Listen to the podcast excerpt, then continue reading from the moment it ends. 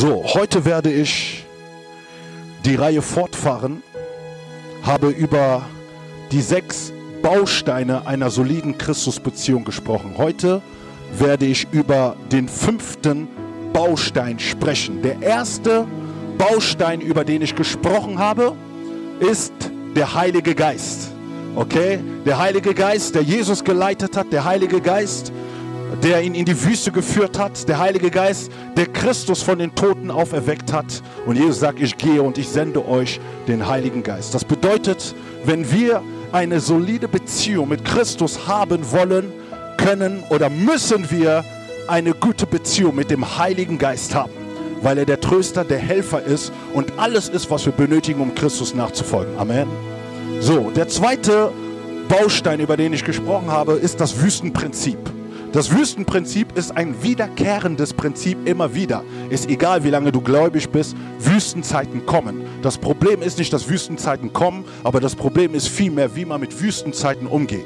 Das war das zweite. Dritte Baustein war über Gebet oder in dem Sinn Fasten. Jesus hat gefastet und es ist wichtig in unserem geistlichen Leben, dass wir lernen, intensiv zu beten, okay? Fasten ist kein Hunger, nicht nur ein Hungerstreik, sondern eine intensive Zeit, wo ich Gott begegnen möchte. Und das ist das, was Jesus gemacht hat. So, der vierte Baustein, über den ich letztes Mal gesprochen habe, damit wir die Reihe in Erinnerung hatten, ist die Anfechtungen, okay? Jesus hat die Anfechtung erlebt und wie viel mehr wirst du angefochten? Angefochten wirst du meistens, wenn du ganz konkrete Entscheidungen triffst, um Jesus nachzufolgen. Und wir müssen mit Anfechtungen umgehen. So, heute ist der fünfte Punkt, über den ich sprechen möchte. Und das ist das Wort Gottes. Sage mit mir das Wort Gottes. Noch einmal, das Wort Gottes. So, das Wort Gottes. Ich denke, dass es ebenso ein ganz wichtiger Aspekt ist, den auch Jesus ausgemacht hat in der Wüste. Er wurde konfrontiert mit dem Wort Gottes und Jesus ist nicht in Versuchung gefallen, denn er kannte das Wort Gottes. Ich sage es ganz bewusst Wort Gottes, denn wisst ihr, auf unserem Wort Gottes steht was? Bibel, ne? Auf deiner Bibel. Und weißt du, was Bibel bedeutet? Bedeutet einfach nur Bücher, die zusammengetan worden sind. Okay? Aber das Wort Gottes ist das autoritative Wort Gottes, die Gedanken Gottes, die Gott dieser Welt oder der Mensch offenbart hat. Wenn wir wissen wollen, was ist die Meinung Gottes, wenn wir wissen wollen, was ist der Wille Gottes, Wille Gottes ist immer so ein Thema, was ist der Wille Gottes, soll ich es tun oder nicht, aber das Wort Gottes beinhaltet seinen Willen. Und wenn du anfängst, sein Wort wahrhaftig zu kennen, wirst du auch anfangen zu verstehen, sehr oft, was sein Wille ist. Es ist wichtig, dass der Standard, das Kennen des Wort Gottes in der Gemeinde einen neutestamentlichen, ich sage es, einen göttlichen Standard wieder bekommt. Denn wenn wir Apostelgeschichte und viele Briefe sehen, sehen wir, dass es ein gewisses Stand gab Gott hat eine gewisse Vision über seine Gemeinde und er möchte, dass seine Gemeinde nicht unwissend ist. Gott möchte, dass seine Kinder einen gewissen Standard haben. Es geht nicht um einen menschlichen Standard, es geht nicht um das, was ich möchte, es geht nicht um das, was ein Pastor, ein Lehrer möchte, sondern es geht einfach darum, dass Gott möchte, dass du ihn kennenlernst. Ihn zu kennen impliziert nicht nur zu lesen, sondern es impliziert, das auch umzusetzen. Okay? Lesen oder Verstehen hat immer den Bezug, es umzusetzen. Okay, wir sind nicht in der theoretischen griechischen Welt, wo das Wort Gottes lesen in dem Sinn große oder schöne Gedankenkonstrukte sind, aber wir haben einen Gott, der in unser Leben hineinspricht und das, was er spricht, ist praktisch. Es ist die Zeit, dass wir individuell Gottes Standard erlangen. Wir können Gott nicht von seinem Wort separieren oder trennen. Die Worte, die ich spreche, sind meine Worte, oder? Ich kann nicht sagen, ich trenne meine Worte von meiner Person. Denn alles, was ich sage, ist das, was in meinem Herzen ist. Der Mensch spricht von dem, was in seinem Herzen ist. Gott, der uns sein Wort gegeben hat, offenbart uns in seinem Wort sein Herz und fängt an, die Dinge uns ganz klar anzuweisen und zu geben, die in seinem Willen, die in seinem Plan sind.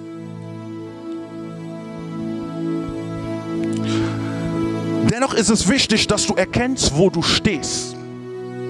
Wenn es heute darum geht, über das Wort Gottes zu sprechen, es zu lesen oder zu verstehen, es umzusetzen, geht es nicht heute um einen Gewissensakt, dass ich weiß, okay, in dieser Woche habe ich einmal gelesen oder habe ich zwei oder dreimal gelesen und ich beruhige mein Gewissen und die nächste Woche genauso. Das ist gesetzlich, das ist äußerlich und das hat nichts mit dem zu tun, was ich euch heute verkündige. Wir müssen eine Sache zuerst verstehen. Das Wort Gottes, der erste Punkt, über den ich spreche, ist das Wort Gottes und das natürliche Verlangen. Das Wort Gottes, erster Punkt, und das natürliche Verlangen. So, wir müssen erkennen und verstehen, wenn es darum geht, sich mit dem Wort Gottes beschäftigen, zu beschäftigen, dann geht es zuerst um ein natürliches Verlangen, was in dir sein muss. Weil wenn es kein natürliches Verlangen in dir ist, wirst du es für eine gewisse Zeit tun und dann wirst du wieder aufhören wirst du es tun und wirst du wieder aufhören. Und irgendwann wirst du es gar nicht tun, weil es in dir in Wahrheit kein richtiges Verlangen gibt.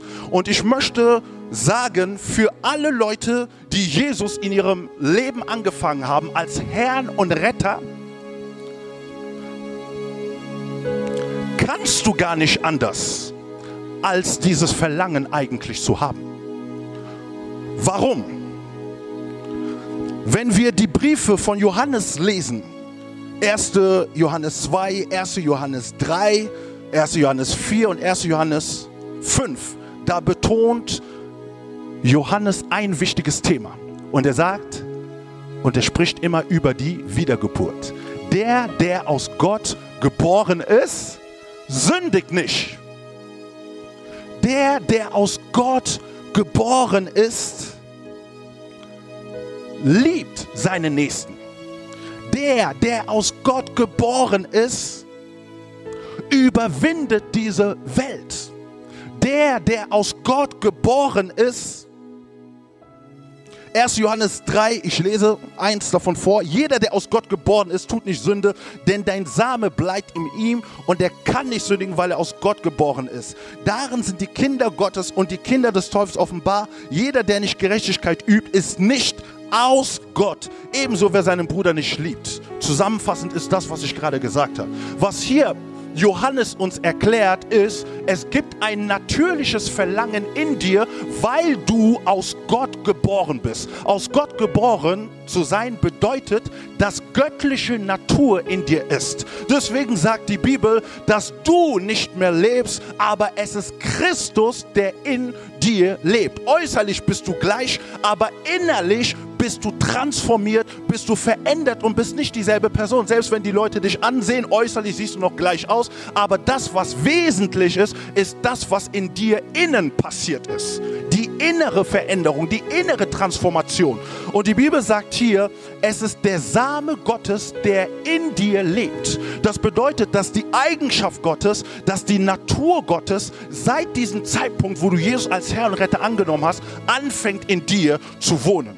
So, und diese Natur, die anfängt in dir zu wohnen, hat ein Verlangen, hat eine Begierde und möchte etwas tun. Und deswegen benötigen wir was? Den Heiligen Geist, der mit unseren geistlichen Menschen arbeitet, um uns zu helfen, die Dinge zu tun, die wir eigentlich tun sollen. Aber natürlich gesehen haben wir dieses Verlangen schon in uns. Der innere Mensch in dir, der geistliche Mensch, schreit und hat ein Verlangen. Und dieser geistliche Mensch, der in dir ist, der schreit, hat ein Verlangen, den Willen Gottes zu tun, die Dinge zu tun, die Gott möchte. Aber wisst ihr, sehr oft gibt es sehr viele Christen, die nicht sensibel sind über ihren geistlichen Mensch, die nicht wirklich Acht geben auf ihren geistlichen Mensch. Vielleicht damit wir das praktischer oder damit wir das besser verstehen, was ich gerade sage. Wie viele Leute sind heute hier hingekommen, ohne dass sie etwas gegessen haben? So, das bedeutet, die Mehrheit, die Mehrheit, die hier an diesem Ort ist, hat vorher etwas gegessen. Wer hat gestern gegessen? Wer hat Freitag gegessen? Wer hat letzte Woche gegessen? So, die Frage, die ich dir stellen möchte, ist, hat dich jemand gezwungen zu essen? Gibt es jemanden, den man gezwungen hat? Außer, warte, ich komme dazu. Wenn man dich zwingt, bist du krank. Sehr oft. Aber im natürlichen Falle gibt es keinen, der einen zwingt zu essen. Es ist was? Ein natürliches Verlangen. Du merkst, wenn du morgens aufstehst, bei dem anderen ist morgens, bei dem anderen ist Mittag, es spielt keine Rolle. Der andere ist dreimal am Tag, der andere zweimal, der andere vier oder fünfmal. Bei jedem ist es ganz verschieden. Aber eines der Dinge, die wir feststellen, ist, dass es ein natürliches Verlangen nach Essen in dir gibt.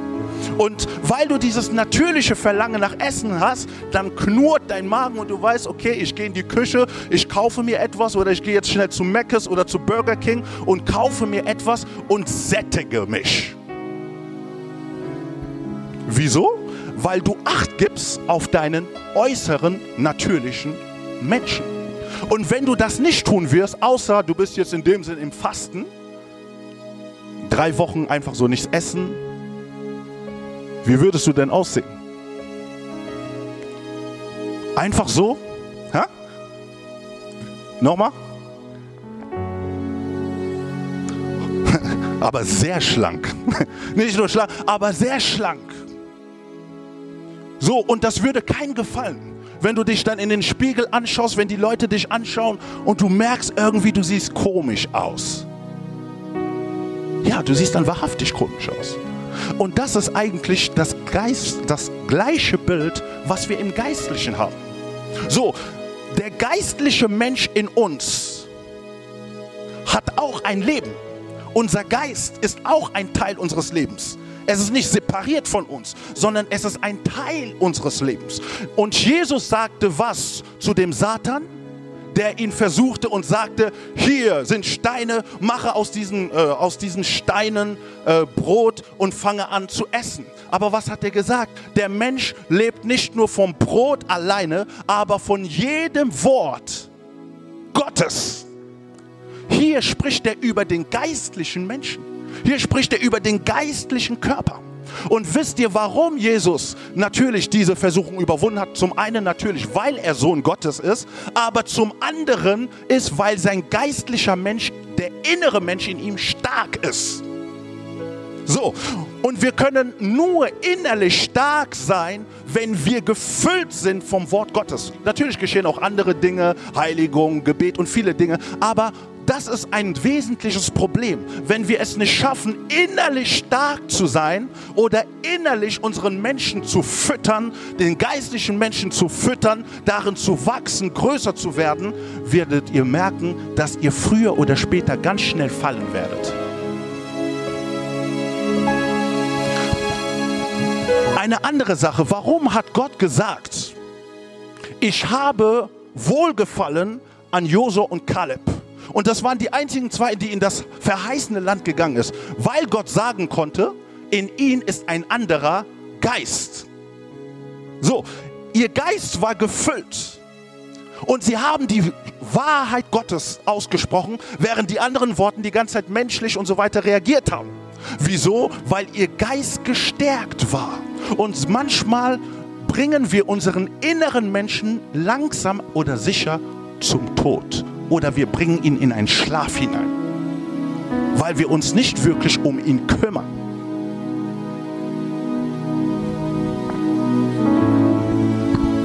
Wenn du das Wort Gottes lesen solltest, Was passieren in dir von, für Emotionen? Ist es nicht so, dass du dir sagst, ah, schon wieder?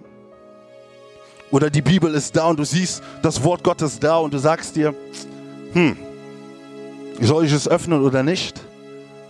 Oder wie wir letzte Woche schon gehört haben, lieber Netflix oder etwas anderes. So, ich glaube, es geht gar nicht darum, dass man nichts anderes machen soll. Aber die Frage ist, wie sehr beschäftigst du dich mit dem Wort Gottes? Ist es ein Gefühl der Last?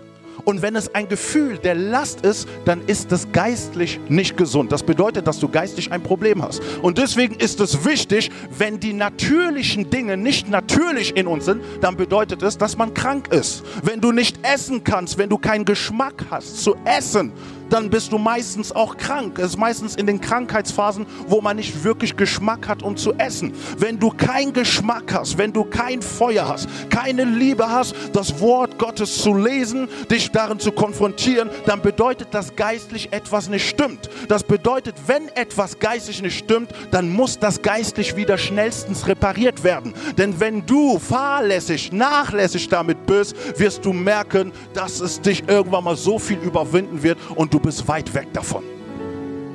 Wisst ihr, was David darüber gesagt hatte, wie er die Zeit im Wort Gottes genannt hatte? Im Psalm 119, Vers 103 sagt er, wie süß ist dein Wort, meinen Gaumen mehr als Honig in meinem Mund. So, er benennt die Zeit, die er im Wort Gottes verbringt, eine süße Zeit. Wer ist die Person, die komische Laune hat, wenn er weiß, komm, lass uns nach dem Gottesdienst zum Asiaten gehen? Lass uns nach dem Gottesdienst einfach mal einen Döner oder irgendwas gehen. Und man merkt, es ist eine natürliche Vorfreude auf das Essen. Und man sagte, die Vorfreude ist die schönste Freude. Und ist diese gleiche Vorfreude da, wo du dir sagst, hey, ich möchte mich mit dem Wort Gottes auseinandersetzen? Ist es genauso wie David sagt, süß oder ist es wirklich manchmal auch sehr bitter? Du musst erkennen, wo du bist und wo du stehst. Gott möchte, dass du dich mit seinem Wort auseinandersetzt. Es muss natürlich in dir sein, ist der erste Punkt. Der zweite Punkt, über den ich spreche, ist Wort Gottes und dein geistlicher Status.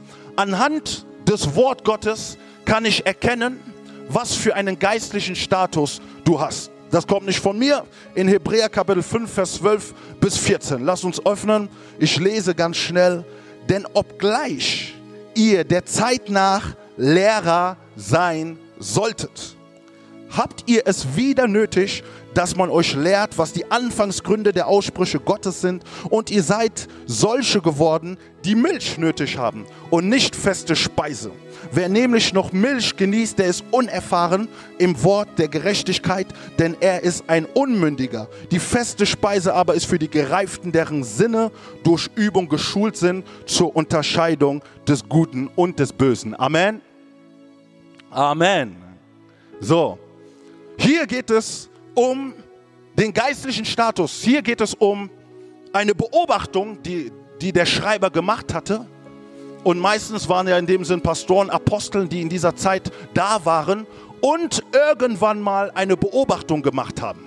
Und in der Beobachtung haben sie gemerkt, okay, die Geschwister sind zwar da in der Gemeinde, sie kommen halt immer wieder, was nicht schlecht ist, was gut ist, aber er hat irgendwo gemerkt, dass irgendwas nicht in die richtige Richtung geht. Und das Problem war, dass einige immer noch Kinder waren, die sich nach Milch ausgestreckt haben. Ich glaube, das Problem ist nicht, dass man ein Kind ist, weil es ein normaler Wachstumsstadium ist. Aber wenn du über längere Zeit immer noch ein Kind bist, nach nächstes Jahr komme ich, du bist immer noch ein Kind. Über zwei Jahren komme ich, du bist immer noch ein Kind, dann stimmt doch etwas nicht, oder? Welches Elternteil möchte sehen, dass sein Kind im Alter von 15 Jahren Dinge macht wie ein Sechsjähriger, wie ein Siebenjähriger? Kein Elternteil wäre in der Freude. Er würde, das Eltern würde alles tun, um, damit das Kind die Möglichkeit hat, nach seinem Alter zu handeln. Und hier sagt er, es gibt einige unter euch, die immer noch diese Milch genießen. Und er erklärt auch, was das bedeutet. Er definiert es und er sagt, der ist unerfahren im Wort der Gerechtigkeit, denn er ist ein Unmündiger. So, er sagt hier, die Unerfahrenheit im Wort Gottes macht aus dir ein Kind. Ganz einfach. Die Unerfahrenheit macht aus dir geistlich ein Kind. Und ich möchte euch sagen, wo das Problem ist. Das Problem habe ich ja eben gerade schon ein Stück weit gesagt, wenn du immer noch ein Kind bleibst. Aber wisst ihr, viele, die in der Gemeinde über Monate oder Jahre immer noch auf dem Status Kind sind, unerfahren sind, obwohl sie darin schon Erfahrung haben sollten im Wort Gottes, sind in der Welt eine ganz andere Person. In der Welt sind viele Erwachsene, aber in den geistlichen Dingen sind viele was? Kinder. So, in der Welt, die Welt erlaubt nicht, dass du ein Kind bist. Kein Firmenchef wird erlauben, dass du einfach über die Jahre einfach nur ein Kind bist. Er benötigt erwachsene Leute, die bestimmte Kriterien haben. Und wenn diese Kriterien nicht da sind, bist du draußen. Die Welt ist darin eiskalt. Wenn du in dem Sinne nicht den Standard hast, den sie haben wollen, können sie mit dir weniger anfangen. Gott ist ein Gott der Geduld und der Liebe, aber dennoch heißt es nicht, dass Gott möchte, dass du auf dem Status Kind bleibst. Es ist wichtig, dass dasselbe Engagement, das du draußen in deinen Aktivitäten auch bei Gott hast. Gott möchte dich nicht darin überlasten, aber Gott möchte, dass du auch in ihm erwachsen wirst. Es ist sehr wichtig. Und hier heißt es, derjenige, der feste Speise zu sich nimmt, ist gereift und er kann unterscheiden zwischen gut und böse. Vielleicht kannst du auch selber in deinem Leben ein bisschen sehen, Worauf unterscheidest du in deinem Leben? Ist es meistens so ein Gefühl oder die Gefühle? Manche sind sehr gefühlsorientiert und sagen, okay, nach dem Gefühl entscheide ich mich für dies oder für das. Oder ist der Maßstab in deinem Leben das Wort Gottes? Wenn der Maßstab das Wort Gottes ist, dann solltest du wissen, was das Wort Gottes zu den gewissen Thematiken sagt, die dich betreffen. So, und manchmal ist es so, weil man darin nicht gereift ist, dass man einfach emotional handelt, dass man einfach aus Gefühl und seinen eigenen Vorstellungen tut und oder, oder auch die ganze Zeit fragt, was ist der Wille Gottes.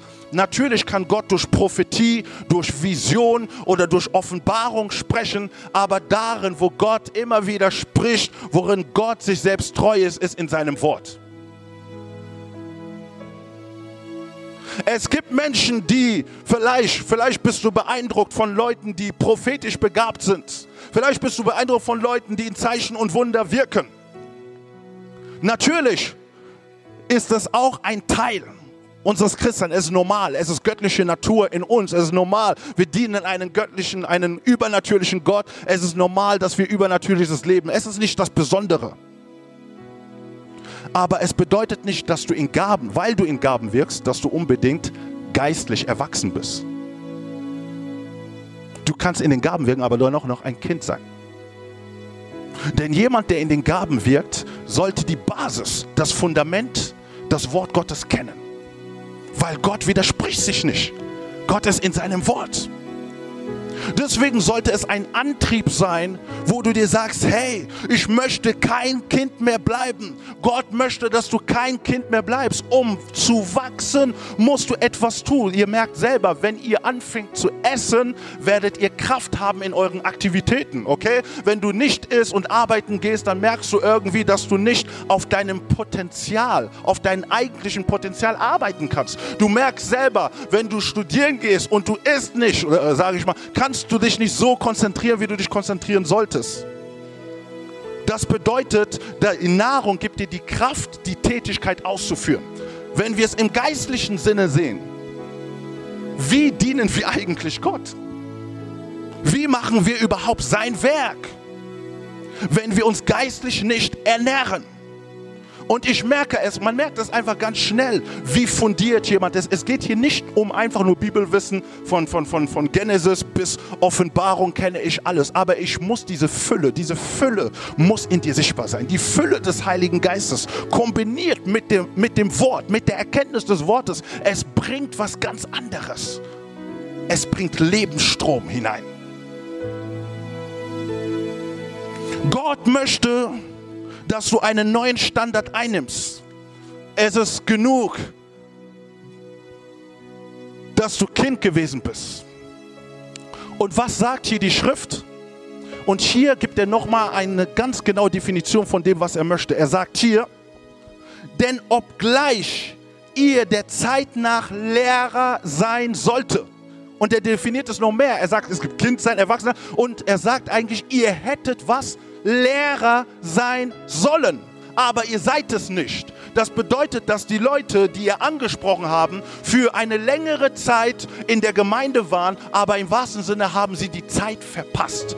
Kannst du verstehen, dass du in der Gemeinde bist, bedeutet nicht, dass du zeitgemäß mit Gott wandelst. So, du bist in der Gemeinde, aber Gott hat eine Zeit. Es ist nicht Gott egal, wie du mit der Zeit umgehst oder was bei dir passiert. Gott möchte eine Entwicklung sehen. Gott möchte, dass du zur Reife kommst. Gott möchte, dass du Schritte gehst. Er macht Freude daran. Welches Elternteil ist in der Freude, wenn sein Kind stagniert? Jedes Elternteil ist in der Freude, wenn das Kind anfängt zu reden, wenn es anfängt zu laufen, wenn es anfängt Fortschritte zu tun, wenn es anfängt selbstständig zu sein. Umso selbstständiger das Kind wird, umso freudiger sind die Eltern. Umso selbstständiger du wirst, kannst du nur werden, weil du das Wort kennst, weil du dich richtig entwickelt hast. Ein Lehrer, sagt die Bibel. Und das Lehrersein hat damit zu tun, dass du was verstanden hast oder dass du etwas gelesen oder gehört hast, verstanden hast und du kannst etwas vermitteln. Wenn du Hebräer 6 anschaust, den Kontext dieser Geschichte, sagt hier der Autor über die Anfangsgründe. Hier also fängt er an, wirklich zu erklären, worum es eigentlich ging. Und er sagt hier, ihr hättet Lehrer sein sollen, indem ihr was die Anfangsgründe des Glaubens, so wie Buße, Bekehrung, Taufe und viele andere Sachen, die ihr schon lehren solltet. Kannst du dir vorstellen, es ist eigentlich Gottes Idee, dass jeder auf einem gewissen Standard die Anfangsgründe der Botschaft lehren kann. Es ist Gottes Vision. Hast du dir da schon mal darüber Gedanken gemacht? Dass es wirklich Gottes Standard ist, dass jeder, der hier ist, egal ob du selbstständig bist, egal in welcher Firma du bist, egal ob du keine Ahnung, welche Arbeit du hast, es gibt einen Standard, den Gott mit dir erreichen möchte. Denn wenn du Matthäus Kapitel 28 liest, die, die mit mir sind, die kennen das in und auswendig, die jedes Mal von mir hören. Ich sage es denen immer wieder. Was sagt Jesus? Machet aus allen Nationen meine Jünger. Taufet sie und lehret sie alles zu behalten, was ich euch gesagt habe. Und wer ist Jünger hier an diesem Ort? Wer ist Jünger hier an diesem Ort? Wer ist wahrhaftig Jünger? Es geht hier nicht zu sagen, wer ist ein Apostel, wer ist ein Prophet, wer ist ein Evangelist, aber das ist basic. Und er sagt hier, jeder Jünger soll imstande sein, das Wort zu lehren und zu taufen. Wenn du ein Jünger bist, spricht es dich ganz genau an. Und hier, die Leute hier in Hebräer haben nicht wirklich verstanden, was Jesus eigentlich meinte. Und deswegen ist er hier und sagt, ihr hättet schon Lehrer sein sollen. Nicht Lehrer als, ich weiß alles besser, aber ich bin imstande, die Wahrheiten Gottes zu vermitteln. Das ist der Grund. Das sind nur einige Gründe, warum du berufen bist, dich mit dem Wort Gottes auseinanderzusetzen. Ich möchte dir eine Frage stellen. Ich glaube, jeder arbeitet an einem anderen Arbeitsort. Jeder hat eine Arbeit, hat verschiedene Leute, die um einen sind. Was passiert, wenn diese Leute, die um dich herum sind, zum Glauben kommen?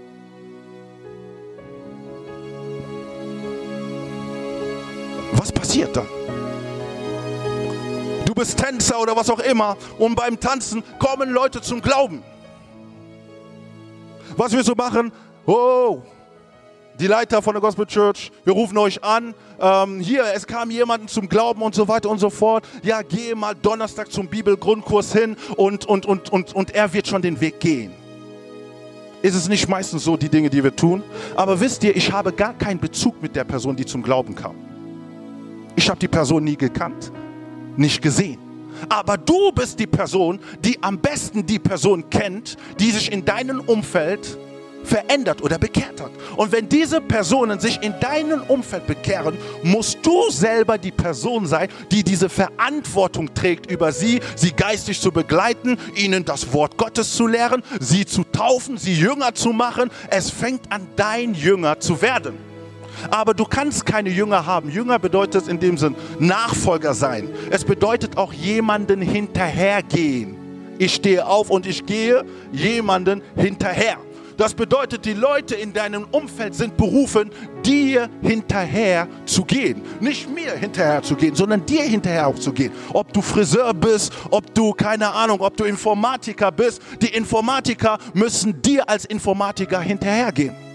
Das bedeutet, wenn Gott möchte, dass du dich mit dem Wort Gottes beschäftigst, dann ist es nicht nur um deine Seele in dem Sinn, sage ich mal, zu erbauen, um geistig stark zu sein, das sowieso, aber weil du ein potenzieller, ein potenzielles Instrument bist, andere Menschen in deiner Umgebung zu prägen. Und das bedeutet, wenn du nicht als Jünger in der Gemeinde diesen Standard hast, muss etwas in deinem Leben passieren. Du musst sagen, hey, ich habe diesen Standard nicht. Ich bin noch viel zu unsicher in diesen Bereichen. Es ist normal weil du das vielleicht noch nicht so gesehen hast. Und wenn du unsicher bist, dann ist es die Zeit, darin zu arbeiten und zu sagen, hey, ich möchte kein Kind mehr bleiben. Es ist genug. Ich möchte aufstehen, ich möchte erwachsen werden und ich möchte selbstständig sein. Ich möchte Leute um mich herum prägen. Das ist eigentlich das, was Gott von uns erwartet. Deswegen habe ich gesagt, das Wort Gottes nach dem Standard Gottes nach der Vision Christi. Das war die Vision Jesu, nicht meine Vision. Nicht meine Vision, sondern es war seine Vision. Und wenn es seine Vision ist und wenn du die ganze Zeit danach suchst, was ist der Wille Gottes? Das ist ein Punkt, wo ich dir sagen kann, das ist der Wille Gottes. Beschäftige dich bitte mit dieser Frage und treffe darin Entscheidungen. Denn das ist das, was Gott möchte. Ist egal, ob du Musiker bist. Ist egal, ob du in der Küche bist. Ist egal, wo du stehst. Es spricht zu jedem Einzelnen hier. Unter den Mamas erreichst du die Mamas. Oder den Papas erreichst du die Papas. Wenn du eine kriminelle Vergangenheit hattest, äh, erreichst du die Kriminellen. Es ist wichtig, dass wir Leute um uns erreichen. Drittens, das Wort Gottes in Bezug zu Bedrängnissen oder Krisen. Ist es nicht so, wenn man anfängt zu sehen und sein Leben hineinschaut, dann sagt man, ho, Mann, diese Krise, die ich habe, dieses Problem und diese Herausforderung hindert mich. Ich möchte eigentlich, und das höre ich so oft, ich möchte eigentlich aber das Problem, was ich gerade habe, ist wichtiger, es ist größer. Und weil diese Probleme und diese Herausforderung muss ich erstmal dies und jeniges klären. Wir müssen sehr aufpassen. Manchmal, wenn du eine Sache geklärt hast und wenn du nicht aufpasst, kommt die nächste Sache und die musst du wieder klären. Und dann musst du wieder was klären und dann kommt wieder etwas und dann sage ich, hey, wir wollten doch etwas mal hier anfangen. Und sehr oft sind wir beeinflusst durch die Krisen und die Umstände, worin wir sagen, ich habe nicht die Kraft, ich habe nicht die Konzentration, ich habe gerade nicht das Herz dafür, mich mit dem Wort Gottes so auseinanderzusetzen. Natürlich, Einzelne brauchen Seelsorge, das ist wichtig. Wir brauchen immer wieder Seelsorge. Aber abgesehen davon entscheide nicht die Zeiten, die du lebst, ob du dich intensiv mit dem Wort Gottes umsetzt oder nicht, sondern zu jeder Zeit, zu jeder Saison, ob es mir gut geht oder mir schlecht geht, bin ich berufen, mich mit dem Wort Gottes auseinanderzusetzen. Und wenn ich mich auseinandersetze in allen Zeiten, bekomme ich für jede Zeit eine neue Offenbarung über Gott. Denn selbst wenn du durch schlechte Zeiten gehst, möchte Gott dir was sagen. Und wie kannst du diese Sachen erkennen? Natürlich kann er dir einen Traum, eine Offenbarung geben, aber in seinem Wort fängt er an, dich zu lehren und fängt dir an zu sagen, hey, wie zu dem Psalm 23, ich bin dein guter Hirte. Selbst im finsteren Tal bin ich bei dir. Ich möchte, dass wir eine Schriftstelle in 1. Thessalonicher 5, 6 bis 8 lesen. Hier geht es um Leute, die vielleicht wie du in Krisen oder in Bedrängnissen sind, aber dennoch fokussiert bleiben. 1. Thessalonicher 5, 6 bis 8.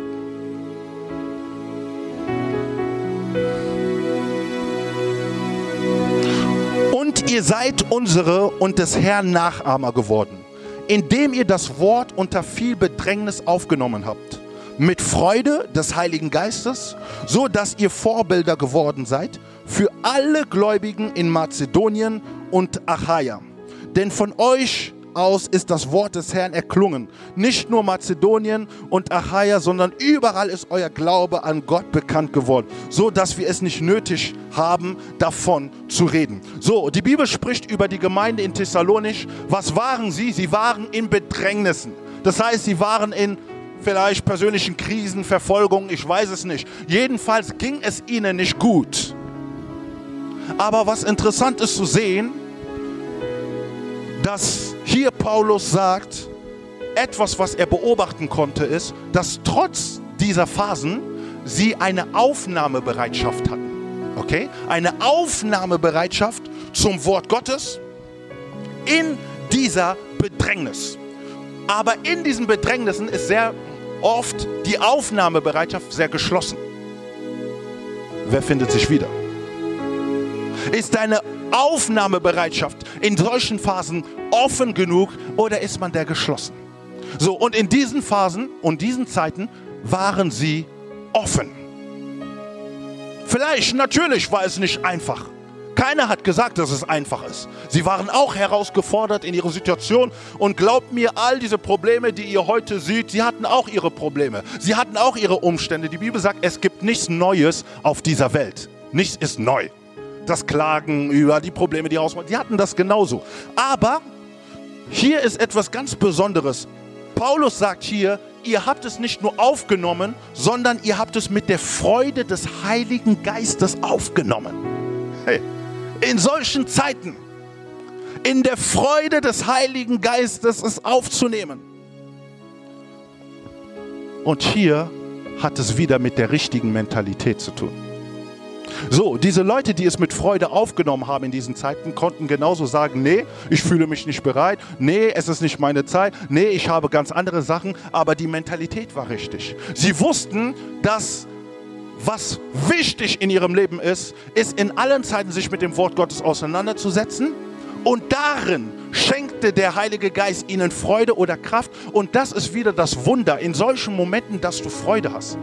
In solchen Momenten, dass du dich erfreust. Deswegen habe ich ja vorhin darum gesprochen, wenn ich dir sage, wir gehen zum Pizza Hut oder so weiter, wie deine Freude da ist. Egal in welchen Situationen. Wenn du in Krisen bist, ha, vielleicht was essen, es tut wieder gut. Aber hier in dieser Phase sind sie in Bedrängnis und sie haben Freude, das Wort Gottes aufzunehmen. Das ist doch eigentlich ein Wunder.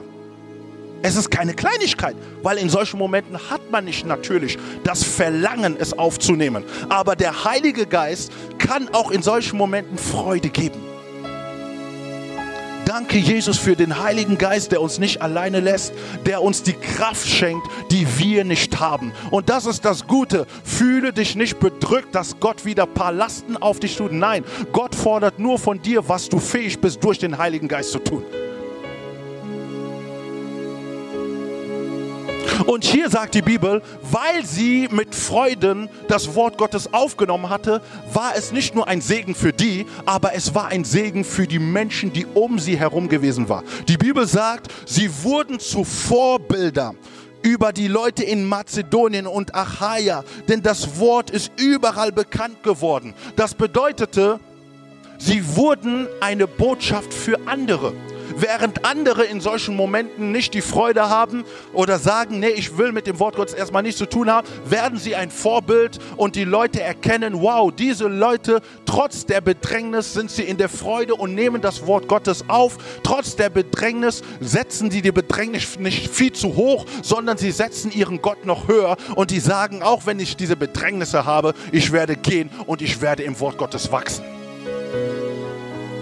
Das ist die Mentalität, die Gott von dir haben möchte. Das ist das, was Gott von dir haben möchte. Nicht immer dieses Abbrechen, nicht dieses Aufgeben, nicht immer dieses Aufhören. Ja, wir können müde sein. Die Bibel sagt sogar, ja, wir dürfen sogar müde sein. In Jesaja sagt die Bibel, sag ich, sagt die Bibel, dass wir müde sein können. Und die Bibel sagt über die Leute, dass selbst Jünglinge matt werden, schwach werden, müde werden. Aber die auf den Herrn verharren, werden so sein wie Adler und sie werden aufsteigen. Sie werden so sein wie ein Adler. Körperlich bist du müde, aber geistlich steigst du auf und gehst immer höher, kommst immer weiter, immer näher, immer intensiver, immer mehr zu dem, was Christus möchte, dass du bist. Das ist das, was passiert, wenn wir in diesen Krisensituationen trotzdem standhaftig sind. Psalm 19, 119, 81, 82, meine Seele verlangt nach deiner Hilfe. Ich hoffe auf dein Wort. Meine Augen verlangen nach deinem Wort und fragen, wann wirst du mich trösten.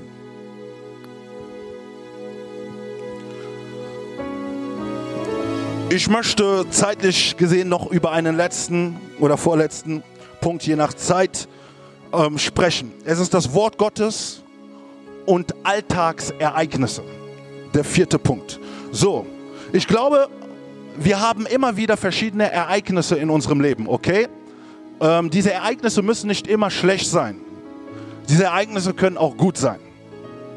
So, und wenn wir Markus Kapitel 4, 19 lesen, da heißt es aber, die Sorgen dieser Weltzeit und der Betrug des Reichtums und die Begierden nach anderen Dingen dringen, in, dringen ein und ersticken das Wort und es wird unfruchtbar. So, wir kennen diesen Text, hier geht es um die vier verschiedenen Böden und es gibt einen Boden, in dem gesät wird, wo der Same gesät wird, aber er wird erstickt durch Dornen ähm, und hier wird stellvertretend die Sorge dieser Welt auch angeschrieben. Wir hatten schon mal eine Predigt darüber gehört. Aber was hier gesagt wird, es besteht die Möglichkeit, dass das Wort Gottes in dir erstickt.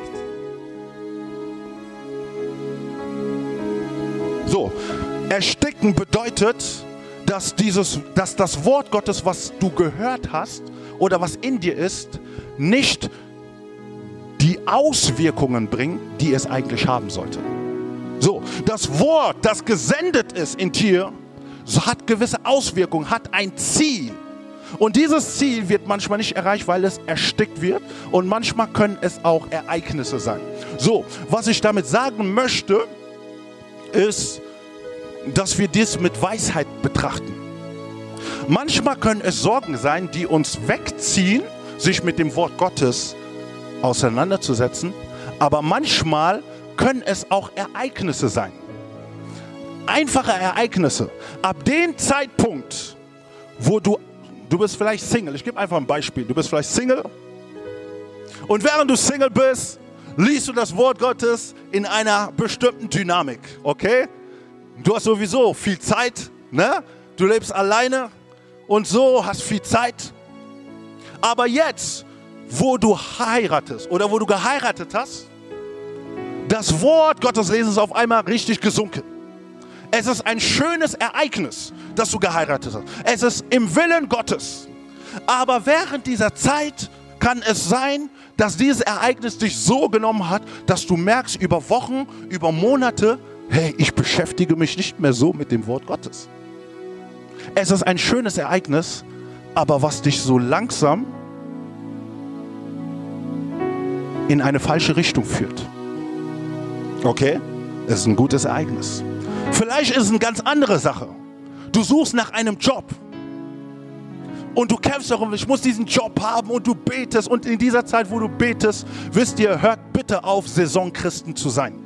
In dieser Zeit bin ich in, es gibt die Saison, wo man wirklich Feuer und Flamme sieht. Man sieht die Geschwister, Feuer und Flamme und wir beten zusammen, ja, und man ist immer da. Und dann kommt der Job und wenn der Job gekommen ist, sage ich, hey, Schwester, hey Bruder, wie sieht es aus? Lass uns weiter das tun, was wir begonnen haben. Oh Bruder, ich habe keine Zeit. Nächstes Mal werden wir das tun. Eine Woche ist vergangen, die zweite Woche wird kommen. Ich habe, äh, du weißt doch, du weißt doch, du verstehst mich. Aber es kommt nicht mehr dazu. Es ist ein schönes Ereignis, aber mit diesen schönen Ereignissen schaffst du es nicht mehr, die Person zu sein, die du mal warst. Es können viele weitere Ereignisse sein, die das Wort Gottes ersticken. Wisst ihr, wenn es etwas gibt, was dich geistlich erstickt, wir sind nicht perfekt, wir haben Fehler und manchmal wir dürfen auch Fehler machen. Das ist nicht das Problem. Aber wenn wir diese Dinge erkennen, bitte zögert nicht so lange sondern fange an, Entscheidungen zu treffen. Natürlich ist es klar, weil du jetzt geheiratet hast, ist dein, dein, dein Zeitrahmen, wie du, dein Zeitmanagement ist auf einmal ganz anders. Aber dass es anders ist, bedeutet nicht, mehr, dass du nicht mehr die eigentliche Sache tust. Man muss anfangen, wieder neu zu denken, wie kann ich meine Zeit neu strukturieren, um dennoch die gleiche Zeit oder intensivere Zeit mit Gott zu haben. Ich aber auch die Verantwortung mit meiner Frau oder die Frau mit dem Mann oder die Mann und Frau mit den Kindern. Das bedeutet, in dieser Phase ist es große Kopfarbeit, wo du nachdenken musst. Zum Beispiel, ein anderes Beispiel, es hat jetzt ähm, geht schon in die Richtung, meine Zeit, meine Zeit des Gebetes, wo ich gebetet habe, ich kann meine Zeit, manchmal war es 4 Uhr, manchmal war es 5 Uhr. Ne? Könnte auch vorher sein, kommt drauf an, könnte auch manchmal 6 Uhr sein. So, jetzt habe ich ein Kind bekommen, okay? Die Leute wissen davon, ich habe ein Kind bekommen. So, aber was passiert jetzt? Ich kann nicht ganz genau den gleichen Zeitpunkt gebrauchen, um mich geistlich zu stärken, wie ich es vorher gemacht habe. So muss ich anfangen, kreativ zu sein. Heiliger Geist, helfe mir, schenke mir Ideen und gebe mir die Möglichkeit, wie ich meine Zeit strukturieren kann. So, ich weiß, um 3 Uhr morgens muss ich immer Windeln wechseln. So, egal wie tief ich schlafe, ich höre schon die Stimme. Daddy, Daddy. Man sagt, ah. So, und während ich diese Stimme höre, weiß ich schon, Ich würde am liebsten weiter schlafen. So, und um diese Uhrzeit, wo ich diese Stimme höre, die ist ganz leise von meiner Frau, aber ich höre sie so richtig. es geht so richtig in einem hinein so. Ich denke, oh Mann. Und dann stehe ich auf und weil ich dann aufstehe, dann weiß ich, okay, jetzt muss ich erstmal wach werden und dann muss ich in dem Sinn, genau, aufstehen, sie nehmen, fängt an zu weinen und so weiter, fängt an zu weinen, man hat sich daran schon langsam gewöhnt und Windeln wechseln und so. Ja, und dann, wenn ich es fertig gemacht habe, bin ich wach.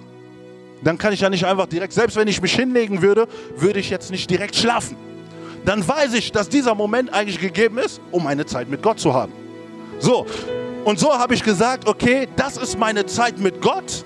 So habe ich das Kind Windeln wechseln, dann nehme ich die Kleine mit und danach gehen wir ins äh, in Wohnzimmer und dann fange ich an zu beten und fange Halleluja, Jesus, ich danke dir für den Tag, den du uns gegeben hast. Danke für Kenaya, Sharon, danke für uns. Und wir fangen an, Zeit mit Gott zu haben und sie ist da, wird immer ruhiger, ruhiger, ruhiger, ruhiger, ruhiger, bis irgendwann mal sie hier einschläft. Ne? Sie schläft ein und so habe ich meine Zeit und dann irgendwann mal sage ich Amen. und wenn ich fertig bin, dann nehme ich sie, dann lege ich sie ins Bett und so weiß ich, habe ich schon mal meine Zeit oder meine erste Zeit mit Gott gehabt. So, und ich glaube, jeder muss seinen Kontext ansehen. Wir haben nicht den gleichen Kontext, wir haben nicht den gleichen Stress, wir haben nicht die gleiche Arbeit. Jeder hat verschiedene Kontexte, aber in diesen Kontexten muss jeder zusehen, dass er die wichtigen Sachen nicht vernachlässigt. So, ich werde hier einen Punkt machen. Es gibt noch viele weitere Punkte, aber ich denke, dass es gut ist, dass wir hier ähm, zumindest genau verstanden haben. Das waren fünf Punkte, die dir helfen, dich mit dem Wort Gottes auseinanderzusetzen. Ich möchte, dass du, dass du aufstehst.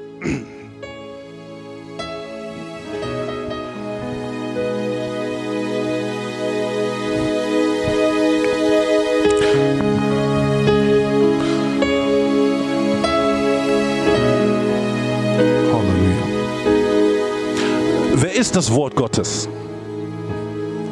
Jesus. Und weißt du, wenn du dich mit dem Wort Gottes auseinandersetzt, wen begegnest du? Sehe es aus einer ganz anderen Perspektive. Wenn ich mich, wenn ich mich mit dem Wort Gottes auseinandersetze, begegne ich wen? Jesus. Und das wäre der eigentliche Punkt, der sechste Punkt, über den ich sprechen will. Du begegnest Jesus. In, in dieser Zeit, wo du Christus begegnest, ist es anders. Die Art und Weise, wie du das Wort liest, weil du weißt, ich begegne Jesus.